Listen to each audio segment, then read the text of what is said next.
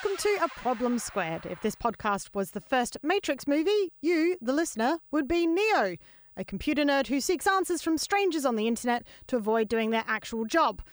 I'm joined by our Morpheus, Matt Parker, who enjoys long-winded explanations, suits a shaved head, and is arguably the leader of a cult. And I'm the Oracle, Beck Hill, in that my baseless advice is accurate but unhelpful. I work from home, and I will encourage kids to break cutlery. I think that might be the best introduction ever. Like, that was... consistently good. It'd be even better if you started wearing glasses that didn't have frames.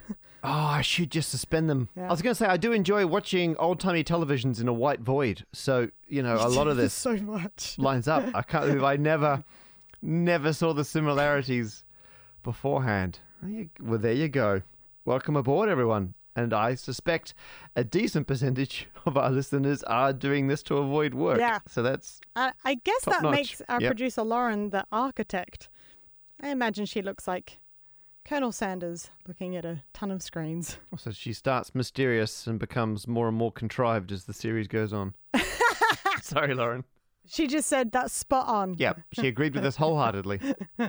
Do any of us get cut the fourth one when that's being made? I mean... I wrote a fourth one. Did you? When I was 14 or 15. Oh, that's amazing. Oh, it was great. We filmed it as well. It's all out of sequence. It's all on the little tapes back at home. Remade with cows. No, it wasn't even that clever. No. It was just us remaking with lots of the Nebuchadnezzar was the Mitsubishi Kinezzar, which was just my mum's car. And then when you went into the Matrix, you just put the seat back.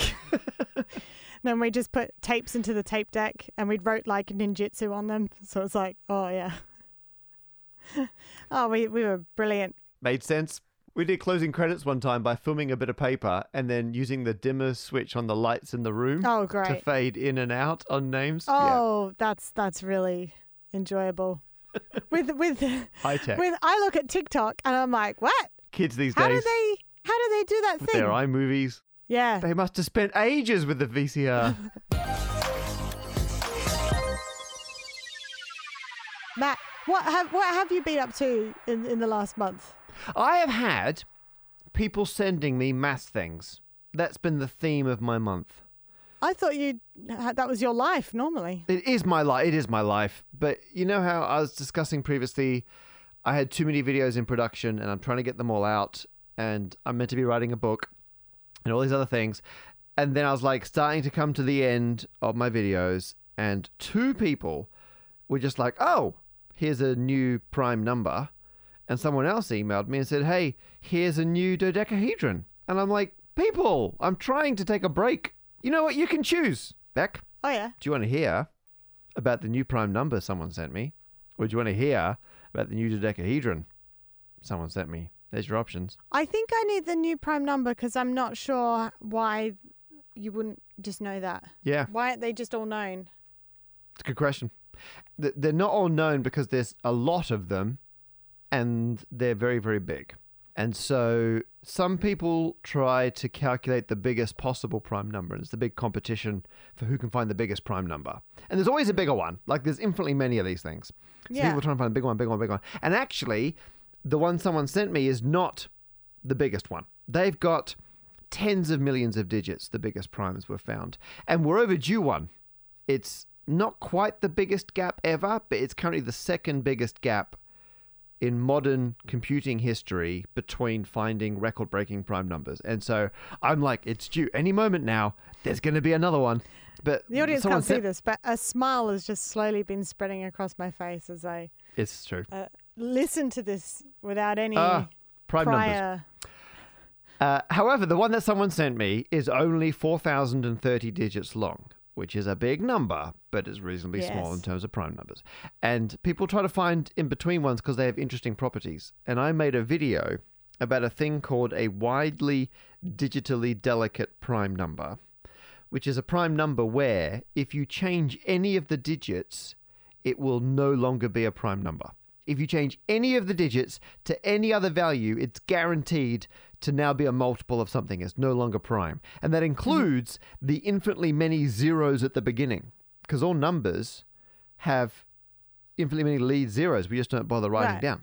only this year we managed to prove the existence of these numbers, and there's infinitely many of them, and they're consecutive and all these wonderful things. But finding one is just beyond what's possible at the moment. And then in the video, I'm like, oh, but we managed to prove they exist, but no one's ever found one. And then someone dropped me an email after my video went out and said, hey, I saw this research when it came out. I got curious about it. I got in touch with the authors of the paper, the people who did the maths. And I was like, ah, that's a bit annoying. We haven't found one. Let's do it. And they did it. Someone found one. And I can't tell you how insane that is. 4,030 digits.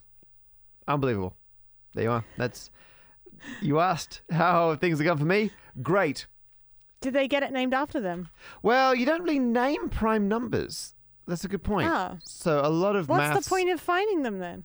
It's true. Why? Fame. You get to appear in a stand-up maths YouTube video. I mean, what more do people want? So it starts 903963 and then goes and goes and goes and goes. No, and the last digit is a 9. So I've ruined the ending. Yeah.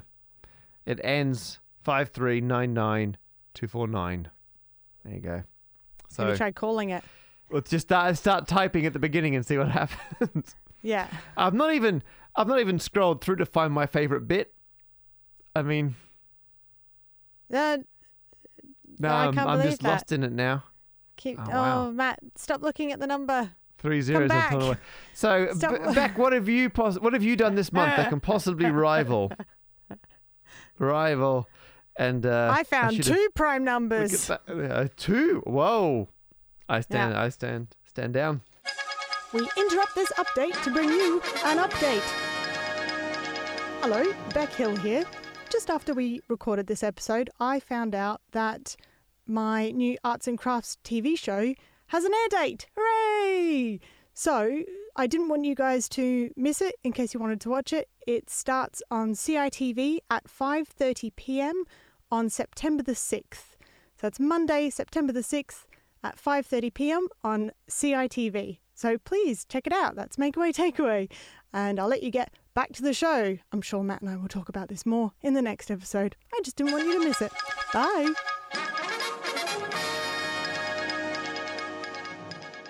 How's your month been?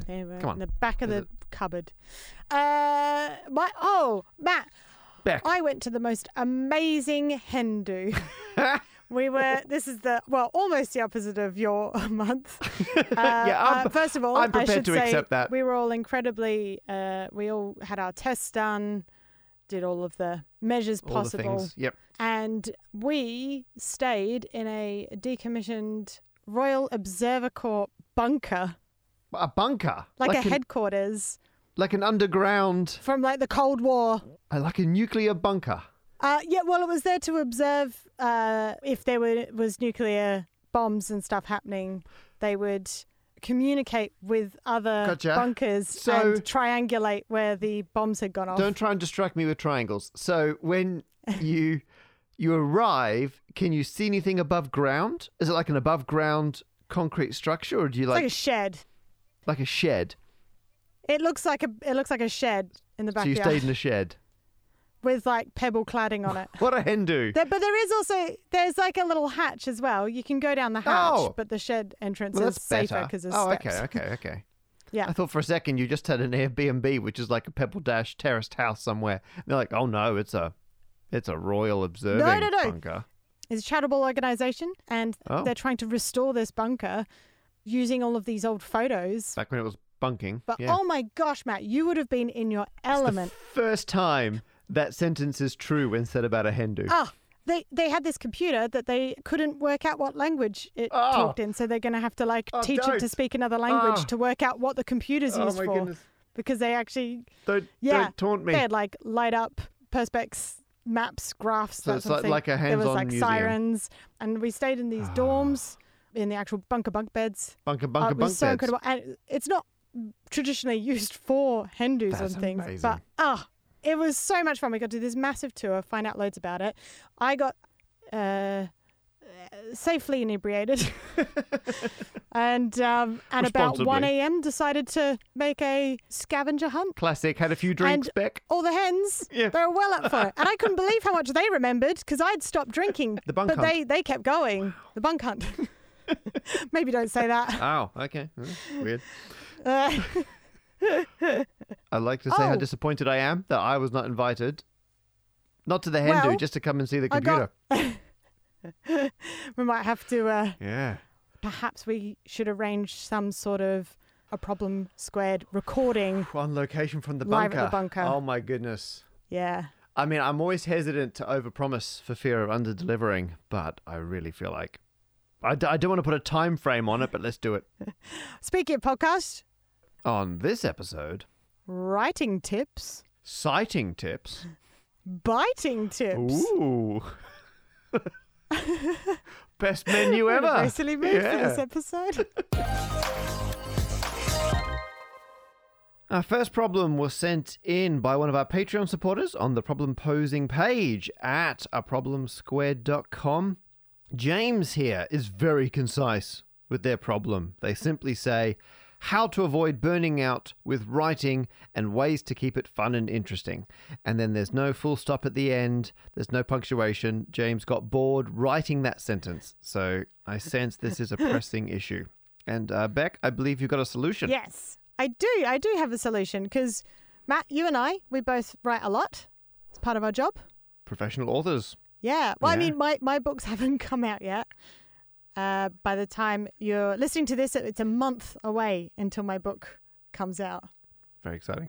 I've now switched. Sometimes if I'm asked what I do for a living, like at customs or immigration, I say author. It's just a much quicker answer than any other way to describe what I do for a living. What are the other things that you've said? Maths teacher's a good one, but then there's often questions, and I feel like that's bordering on... lying. People ask questions to maths teachers. Given how long it's been since I was a real teacher. I'd be like, oh, okay, don't tell me anything else. Oh, you'd be amazed. Keep going. No. Well, you would not make a good immigration officer. I've had... Oh, do they test you? The ones in Australia have told me off for not teaching in Australia anymore. People in the UK have asked me for advice for their kids' A-level choices. Ones in America have asked why I'm here, if it's when are the holidays... A lot of follow-on questions for maths teacher. And so author, nothing. So for me, when I'm writing, because I started out writing scripts, that's my background. And that's a lot easier for me to write because I write predominantly for children's animated shows, which are normally somewhere between 7 and 16 minutes long. I mean, even if a full episode is... nearing half an hour, they're normally made up of two smaller episodes. So like SpongeBob was always that way. You've always got sort of two shorter ones. And I don't really get as bored writing them because they're short. So you can sort of, you can bosh out a first draft in a day and then the rest is just tweaking. Yep. So that's really enjoyable. But these books that I'm writing at the moment, the Horror Heights books, they're still relatively short by book standards. How many words? Just over 20,000. But they're narratives, which is... Wow. 20,000. To me, that's a lot, Matt. He's giving me this real smug grin. It's a lot. It's definitely a lot. And I'm being a real smug jerk, but I'll be honest, I couldn't do it. And because my books are between 80 and 120,000. Yeah, but I could write that if I was just saying the truth. Try lying for... Well, this is it, see? Bingo. I know. And I think fiction 20 is the equivalent of non-fiction 200. I say lying. I think I should actually clarify. Exchange rate. These books are actually based on true stories, but I've decided to fictionalize them, which is just as difficult because then you're trying to create this atmosphere by putting the reader you're lying about in the truth in the moment, so you're sort of having to think about what was really happening at the time and how it all worked, and also what the truth might be, because honestly these stories are all based on largely reports and hearsay, so who knows. Not me. I'm just fact. That's me typing, just banging out facts. Occasionally deducing a new fact, leaving a fact for the reader to work out themselves. Yeah. Piece of cake. So for me personally, the first book I found very easy to write, and then later realized how many mistakes I'd made and then had to sort of fix it.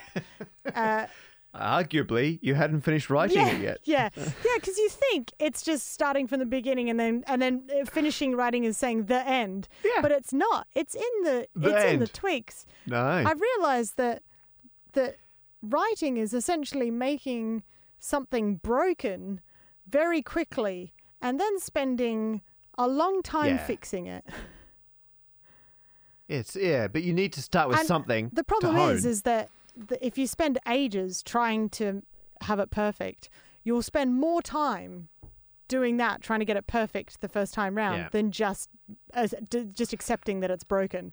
And if we're generalizing to just generic writing advice as opposed to keeping it exciting, well, maybe this helps. For me, it does in terms of keeping it exciting. Is I know the first, not even draft, but the first phase of writing for me is just generating words. And I find that very liberating. It's like collecting all the Lego pieces so that you could actually make the thing out of Lego. Exactly. And a lot of the time, if you are worried about it being good or you're not quite sure, it'll stifle you. You'll be trapped. You'll be paralyzed for wanting to make it perfect. And it stops it from being fun. Yeah. Because when I think about it, for me, like, I love playing pool or darts. Like, I love bar games, pub games. Okay. Bit of a segue, but Karen. I'm not good at those things. Oh. I'm all right, but what will usually happen is I'll have a couple of shots at the beginning, either at pool, not the drinks. I mean, I'll have a go at either pool or darts, and I'll do surprisingly well, and people go, oh, and then it's all downhill from there. And then I don't think we've ever played pool. I don't think we have. We've played table tennis in a bar. We have, yeah. That's probably the same as well. Most games, I will do okay the first. I'll start strong and then, but I will lose. Card games, anything, I will lose. But I'm okay with that because my confidence in myself doesn't lie in my ability to play pool or darts. I know that I'm good at other things. And I think writing needs to be approached with very much the same feeling, which is that you have to be okay to technically lose. Sometimes the book will be winning. Yeah, exactly. And then, later you can sort of go, oh, how should I have done that? And that's when you get, but that's the great thing about it, is that you get to go back and do that and fix it later. So that's one piece of advice. I've got a few other little ones, which are probably just more suited to me, but anyone listening, they might find it interesting. Yeah. Sometimes I'll wear different coloured, those 3D glasses. This is just specific so to you. Right, wow, yeah. I'll switch up the font. Oh, whoa. Love switching up the font. I have never in my life switched up the font. Oh, have you ever written in Comic Sans? Every single book I've written has been written in Verdana. Without exception. That doesn't surprise me. Imagine writing in Comic Sans. Comic Sans was created to help people with dyslexia. The point is that the letters aren't completely symmetrical so that your eyes are able to differentiate them more easily. Obviously, sometimes people use Comic Sans because they see the word comic and they're like, oh, that applies to either comedy or comic books, and they're wrong. But other times you'll see it used in certain other things, and it is because it is easier to read. Process. Yeah, so you're on board. Yeah. So I've written in Comic Sans a few times. I've done that. Good advice. Another thing that I've been doing to make writing more fun, and this is very specific to me, but might be interesting to some other people. I bought an Onyx Boox, which is an e-ink tablet. Oh. On some of their tablets, you can connect a Bluetooth keyboard. So I've actually been writing the entire book two with my e-ink tablet on landscape, and I bought a Bluetooth keyboard that clackety-clacks like a typewriter. Yep. You just go to clackety-clack-clack, and then it feels like you're typing on a typewriter, but you can delete stuff. I very much enjoy it, and it does make writing a lot more fun. Makes it feel a bit more special, magical. Tactile, Yeah. So I think things like that, they make writing more fun. I have a bunch of fidget toys, and it's probably the fact that I'm not writing much at the moment. I was looking around. Often I've got a Nerf gun within range, or like juggling balls or something, like things I can just play with. And I like to throw, I don't know why, but for some reason when I'm writing, I like to throw things in the air and catch them. That just kind of tactile movement. That's what I do, and I don't know why that for some reason. Yeah, that kind of stuff keeps my brain. I can concentrate for longer if I'm messing around physically at the same time and leaning right back in my chair. This is my writing position, like this. I'm like, yeah. That's leaning back. What fact should I put in next? He's leaning so far back. That's me. I can see he's not wearing any trousers, which is a callback to I'm a Wizard. Callback to the other podcast. No context. That's how you keep writing exciting. References to things the reader in jokes. Know about. In jokes. That's what keeps... To be fair, love in jokes. I don't understand. Putting in jokes in something does make it more fun and makes it feel more special. I think it's very much about doing the things that would excite you as a kid and making it more fun that way, making it feel like a special adventure.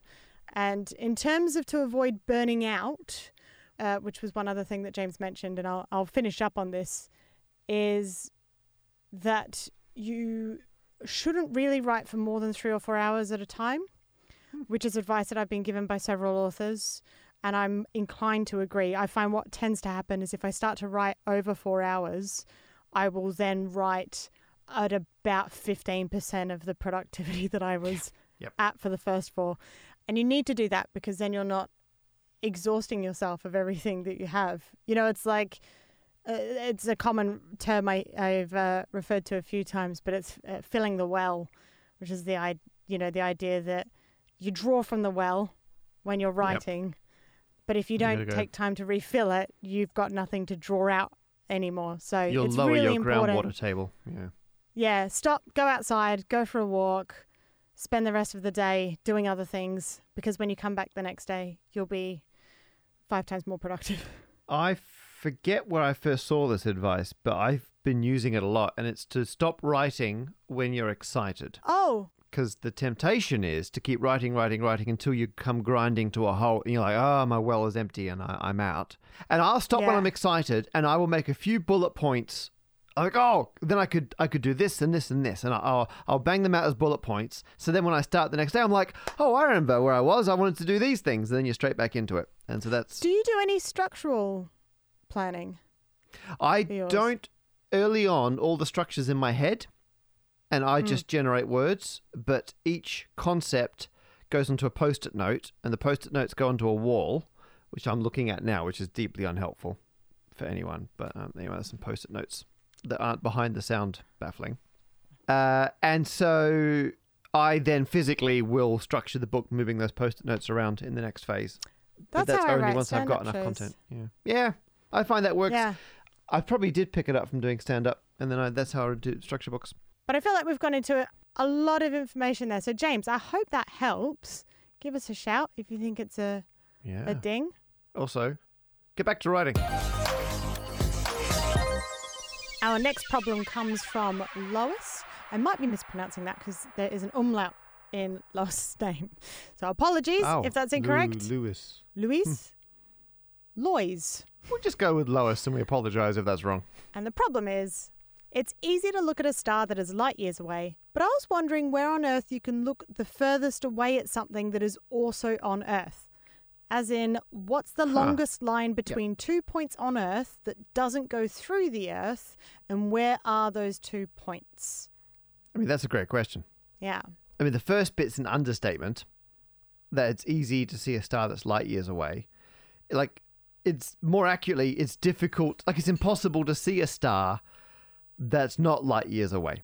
Yeah, right, yeah. Because all stars, excluding the sun, pedants, all stars... are between 4 and 4,000 light years away. Could you argue that everything is light years away, but just some of them are very small? On average. Very, very small. Yeah, on average, everything is light years away. Yeah. Yeah.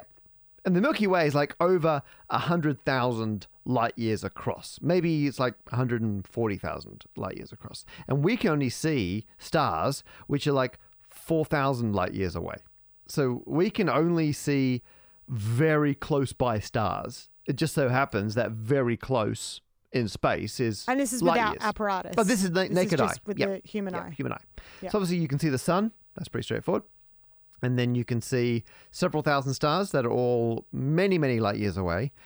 And then it did make me think, I know this is not the actual question that Lois asked, but I was thinking, well, how far away? Like, what's the most distant object you can see with your own eyeball, unaided, just staring at the sky? And it's the Andromeda galaxy. Oh, a blip? I said a blimp. A blimp. You know, obviously, a blimp is a long way away. I just said a blip. The reason I did double take is you are 100% correct if you'd said blip. What? Because actually we can see more distant objects, but not all the time, because if a supernova goes off in an even more distant galaxy, that's visible to the naked eye. But it just blips. It's on and then it's off. Is that its actual terminology? A blip? No, but it's a very good description. Can we get it to be one? It should be called a blip. Your wife would be able to put that forward. I know people. I'll get Lucy onto it. Yeah. So no. I'm serious. Can we get that? Can we get that done? Can we get someone on that? Right. We did a teaspoon of trouble. We did that. We did the coronavirus thing. Yep, we did a new big press thing. A blip. I wonder. Supernovas seen with the naked eye is called a blip. You heard it here first, folks. Like I actually, now I say it out loud, I know some supernovas you see for quite a while. I don't know what the fastest supernova is. Yeah, well, they're blips. Blips. Just more eyes in the blip. Yeah. Got it. Yeah. That's like a 17-eye supernova blip. Yeah. So the question now is, like, what's the greatest distance thing you can always? It's there and you can see it all the time versus these temporary bleeps when a supernova goes off a very, very long way away. But we're talking millions of light years with the naked eye. Incredible. Lois's question, however, like obviously it's easy to look a long way away in space because there's nothing in the way and it's dark. What about something on Earth? And that kind of depends on how tall you are, because the taller you are, the further away the horizon is. What? And the horizon, by definition, is just how far can you see? Like the horizon's just, I can't see any further. That's the end. And the taller you are, the more horizon you get. Or the more distant the horizon. Wait, so if I was to stand in the same place as you on a beach, like I stood in where your footsteps were on the sand. Yep. I looked at the horizon. I'm looking at a different horizon that you were looking at. Yep. And yours would be less impressive, for you are shorter than I. Wait a minute. There might be something right on the edge of mine. Yeah, but I would see your horizon and my horizon. I'd see the whole thing. Yeah. And this actually, you know what? You kid. But very early on in my relationship with Lucy, this is like the first time we went to Australia. We were both on the beach and we were looking out over the ocean, which is just a superior experience. Very romantic. In Australia. Yeah. And Lucy said out loud, that was her first mistake, I wonder how far away the horizon is. Which is basically the same question. Like, how far are we looking? What's the greatest distance that we can see right now? And I was like, we can work this out. And so I got like a stick and like the sand was quite smooth. And so I honestly, in the sand. You wrote a poem, a romantic poem. No, I did a diagram. I sketched out the sun. I saw the earth. I sketched out the earth and I labeled the radius of the earth. And we had to estimate it. We didn't want to look anything up. So it's about 6,000 kilometers. Yeah. So you drew a circle and then you drew a dot inside it. Yeah. You drew a boob. Just the one boob. Then I connected the nipple out as a ray, and then I drew the height of the person. Honestly. Yeah. This was our romantic moment. Like, this is before I we were married. This is way back in the day. You kids and your hormones. Yeah. Did some Pythagoras, did some very rough working out, and calculated for about our height, the horizon's about 5 kilometers away. 3 miles for imperial people. 5 kilometers for us romantics. Well, obviously, Lucy double-checked afterwards, and I was about right. So you impressed her with the calculations. She impressed you with her need for clarification. Yeah, rigorous fact-checking. Yeah, absolutely. So it's about 5K to the horizon if you're about 2 meters tall. But I've now got a spreadsheet here, so I can put in I'm 1.84 meters tall. So my personal horizon is 4.8 kilometers away. My personal horizon is my favorite punk band. What's how tall are you, Beck? If you don't mind sharing. I think you've shared this previously. I have, on the podcast, in a previous... 165 centimeters. 1.65. Boom. Your horizon, to the nearest meter, so it's about 4.5 kilometers, just ballpark. Specifically, were the ocean perfectly smooth, and you're standing at exactly sea level, you'd be able to see 4,585 meters away. Wow. So there you go. 4.5K. And then I'd see a little bit further. The thing now is, the higher you get, the further you can see. Yeah. To a point. Like, you can only ever see half a sphere. So if you're infinitely far away from the Earth, then you'll be able to see all of one half. And the closer you get, the closer, the less you can see. You can see half of it. The half closest to you. So no, if you were standing on the North Pole, at what point can you see the South Pole? You can't, ever. Yeah, but that's half of it, isn't it? Well, you could be able to see the top half. You'd be able to see everything from the equator up. So if you're at the North Pole... Oh, yeah, right. Because you see a quarter from one side and a quarter from the other. Yes. Yep. Yeah, you're thinking sides. Yeah, I'm thinking that someone can turn around and look behind them. Yeah, so if you're at the North Pole and you start getting higher and higher and higher up while looking down, if you were infinitely far away, you'll see the equator. Mm-hmm. But if you're any closer, you just see a smaller section of the Earth. Yeah. And so that's kind of how far away you can see. Although that said, if there's something tall behind the horizon, you can see that. And that's just the same maths in reverse. Like when someone with a big hat sits in front of you, they get in the way. Exactly like when someone, they get in the way.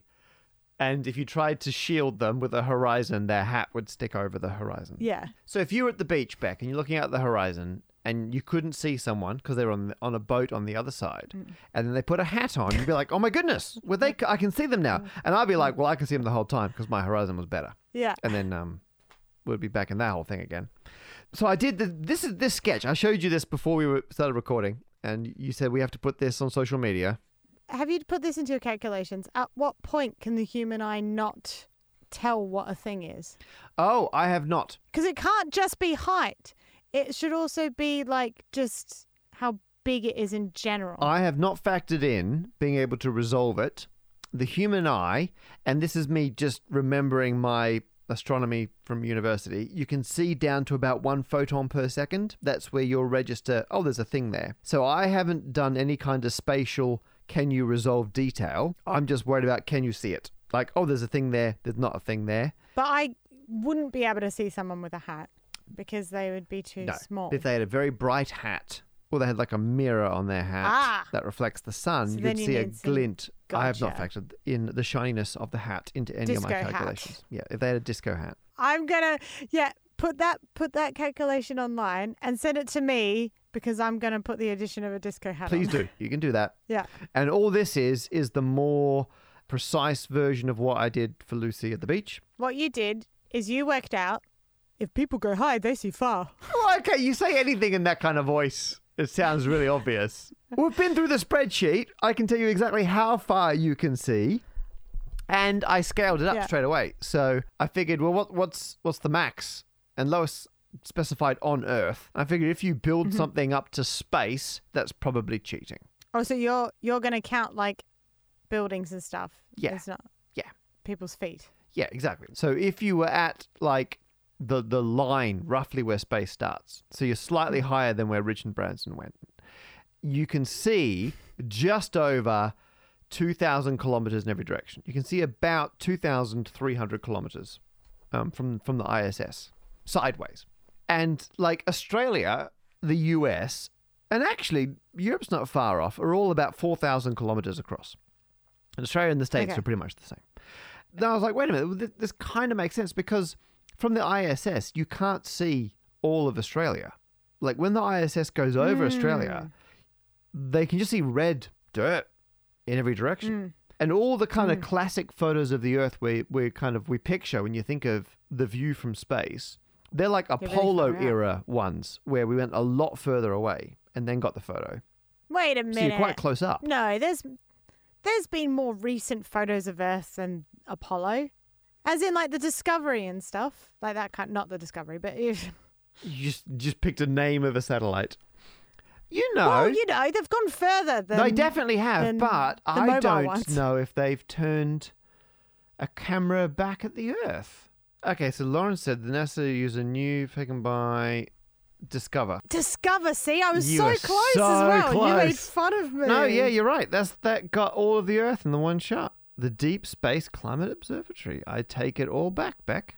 I want to see it now. Oh, it's stunning. It's bringing a tear to my eye. But I feel like we've now ironically moved too far away from the original question, which was on Earth. Bring us back to Earth, Matt. So I thought I would just do buildings already built. The tallest building is the Burj Khalifa. Is in Dubai? Is in Dubai, yep. And it is, unbelievably, 828 metres tall. Like, it's a kilometre high, rounded to the nearest kilometre. It's just insane, over half a mile up. So if you were at the top of it, 828 metres up, you can see 103 metres away. That's how far away the horizon is. And I was like, that's a long way. And so I had a look on a map to see what's 100 kilometers away from Dubai. And there's not much. But then I realized Abu Dhabi is not that much further away. And so I looked up what the tallest building in Abu Dhabi is. And it's the Burj Mohammed bin Rashid. And that, I mean, it sounds small now. It's 381 meters. That is still a huge building. I'll make that very, very clear. Yeah. It's still nearly 400 meters up. That's like 231 Becks. So then I worked out if you were at the top of the tallest tower in Abu Dhabi, you could see 70 kilometers in every direction. Which means if there was something on the ground 70 kilometers from Abu Dhabi and 103 kilometers from Dubai, and the two towers are only 122 kilometers apart, which means technically... there's a direct line of sight from the top of the Burj Khalifa in Dubai to the top of the Burj Mohammed bin Rashid in Abu Dhabi. And so then I drew another diagram, and again, it's a rough approximation of those two towers. Again, no hats. You've made the Earth very small. I have. Do you know why I picked it that size? It's for a very specific reason. Is it because otherwise it's essentially a straight line? No, it's because I was using the inside of this roll of tape as my stencil. Not good at drawing circles. So anyway, I calculated, and this is just kind of back of the envelope or back of the piece of paper. Your line of sight from one to the other would clear the ground by over 200 meters, about 260 or so. And I think now we're within the tolerances of the size I'm estimating the Earth is, like the radius of the Earth, and it's different at different places. So if you use exactly 6,371 kilometers of the radius of the Earth, then you've got a good 260 meter clearance off the ground. It's not going to be that, but I feel like that's enough of a safety that there should be a direct line between the top of these two towers. Now, I have been to Dubai. The tower didn't exist when I was there last. I messaged a friend of mine who not only went up the tower, but was allowed to put on some abseiling kit and climb out of the very top. And what? I don't know if they were allowed to. They were there filming a thing. It's a guy called Dallas Campbell. You know what? I'll throw him in it. Was it to do with Mission Impossible? Sadly, no. It was like a documentary about cool buildings. Dallas makes amazing TV shows. And so I messaged him and said, hey, I don't suppose you remember if you could see Abu Dhabi from the top of the tower while you were up there. And he's replied to say he doesn't remember. He says, most of my attention was on other things. I remember thinking, holy expletive, this is really, really high. Direct quote. I've swapped out the word expletive, though. So anyway, he says he remembers seeing lots of desert, but he can't recall seeing anything in the distance. He just saw desert as far as you could see. And I looked online, and there's one tourist review where someone says they weren't able to see Abu Dhabi. They tried and they couldn't. But now you're coming into your point. What can you see? Is the tower bright enough at night? Maybe it's lit. And also, would air quality become an issue? Totally. Because you tend to get more smog as you go higher. The sand and dust off the desert in the air, then that'll block your view. So the answer is technically the longest distance would be between these two towers. in the United Arab Emirates. However, by all reports, both tourists on the observation deck and my friend Dallas terrified outside the top of the tower, it's not actually visible. But in theory, in optimal conditions, it would be. You don't think the light pollution from closer to you would get in the way of that? I think it would. I think if it, in perfect viewing conditions, you would just be able to see some light coming from it. Now, I have not factored in the light being bent by the atmosphere.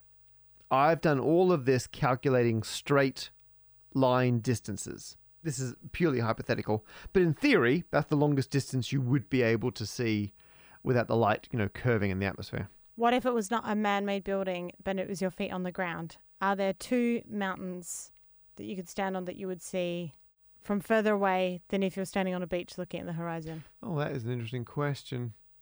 How far in a mountain range? All the you need to find two isolated mountains because the in-between ones would get in the way. Mm. For the viewing line. You know what? I'm open to suggestions. If anyone, I've gone for two human-made towers, but if anyone thinks they can locate mountains or somewhere else with a greater distance apart. Somewhere natural. Yeah, I'm okay with that. So, Lewis, let us know if that's a ding. And if it's not, any listeners who know of a place with two mountains more than 5 kilometers away from each other, then let us know. You go to the problem posing page, which is aproblemsquare.com, and select solution. Beck, a individual named Doug, has a problem with eating cereal. They say, when eating cereal, what is the milk? Question mark.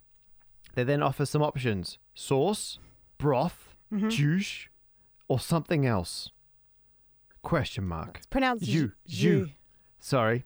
French. You know. Sorry, I'll pronounce it again. Sauce, broth, French sauce, or something else. Question mark. So there you are. What a problem facing Doug in the morning. Yeah. Yep. Did some research. What? It's milk. Good. Solid. Wow. I don't know why Doug needs to. It's milk. Firstly, it's not broth or jus or gravy even. Oh. There's none of those things, or soup, because those all involve boiling the ingredients to get the flavour out of them. Traditionally, they all start with the bones or the fat. Yep. So depending on what the on what the thing is, it's not a stock either, because a lot of them, it's about deriving the flavour from boiling it. And unless you're boiling your cereal in milk, which I suppose, I mean, then that's porridge, isn't it? That's what you've done, is you've made some porridge. Yeah, you're not going to get that. A sauce you sort of make out of a variety of ingredients to make the sauce, whereas with cereal and milk, you're not putting the milk in there to make the milk into another thing. It's just milk. So I think the closest I could come to was that it's a bit like cold brew tea. But where you eat the thing. You eat the tea. The cereal is the tea in your analogy. Yeah, but where you're eating the thing. But that's why I think it's just milk. But is there any other meal where you immerse what you want to eat in a liquid just for the sake of eating it? Short of putting a pie in some soup. Okay, it's custard. That's what it is. It's custard. It's custard. But what? But there's like a category for things like milk or custard or stuff that you just pour on it. I mean, I suppose you could say a custard sauce. Yeah, custard's pretty saucy. And in that sense, maybe you're close to a sauce, but like a sauce you tend to make out of something. Like a sauce is made of a lot of different ingredients, whereas milk is milk. So the problem with milk is it's only one ingredient, which means it's an ingredient. So what you want to do, not a sauce, is add some stuff to it and then put it over your cereal, and you got yourself a sauce. This reminds me a lot of those arguments like, is a hot dog a sandwich? And a lot of the time, all these things is, the answer is, if you have to ask the question, the answer is no. Like, if it's even a question, then no, it's not. So I feel like it's not a sauce. It's milk. No, it's milk. It's milk. It's milk. It's a hot dog. It's a hot dog. It's the hot dog clause. Ding! And we're up for any AOB business. Excellent. A lot of people have sent in suggestions for what I can do with my broken bike helmet. So last episode I mentioned I had an accident on my bicycle. You're not supposed to reuse a helmet once it's been in a crash. It's now been damaged. And I was going to upcycle your bicycle helmet. That's it. I was going to just throw it out. And you're like, no, upcycle the bicycle helmet. Has a much better ring to it. And so we opened it up, and the most popular suggestion by far was to turn it into a hanging basket. So just, it's already got a strap. It's got like holes, I guess, for drainage. You just suspend it upside down and put a plant in there. Chuck some dirt in. Chuck some dirt in there. You're in business. However, I'm a bit more partial to something sent in by John. John says, because they used to race bicycles, and so they were in, you know, more crashes than they appreciated, probably an above average number of crashes. They said whenever they had a damaged helmet, they would return it to the manufacturer with a description of what happened. So this way, they could use that as like data for like real world tests of their helmets. So now they know, like, it was in an actual accident. This is what happened. They can have a look at the helmet to see how it responded and what happened and all that. And not only are you providing important data and helping research the safety of helmets, which alone, I mean, I'm already interested. John then says they got the manufacturers would be so grateful they'd give them a discount on their replacement helmet. So I have already ordered my replacement. In fact, I've got it and I've worn it while cycling, but I think that's amazing. And so I am going to do that. I'm going to post it. I guess I just write a handwritten note. Here's what happened. Tuck it in the tuck it in the helmet.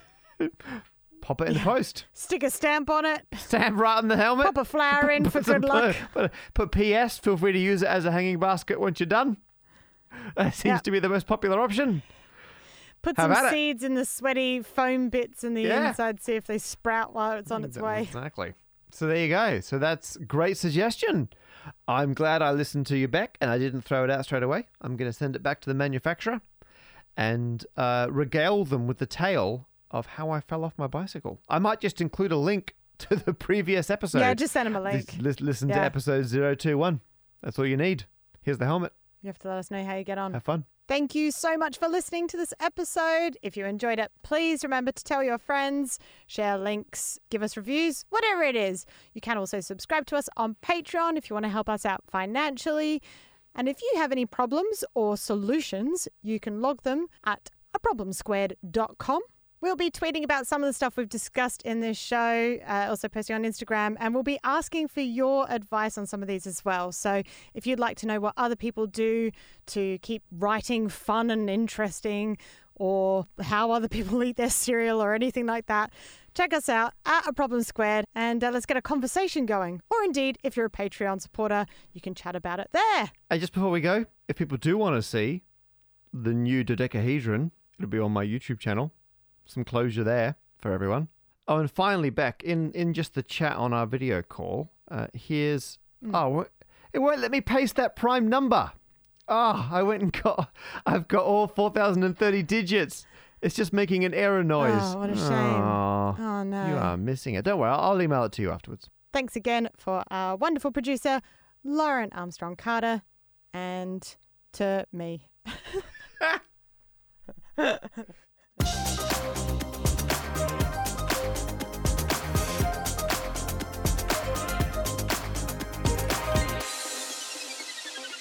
Hey, Beck. Is this your card? I forgot what my card was. Oh, my.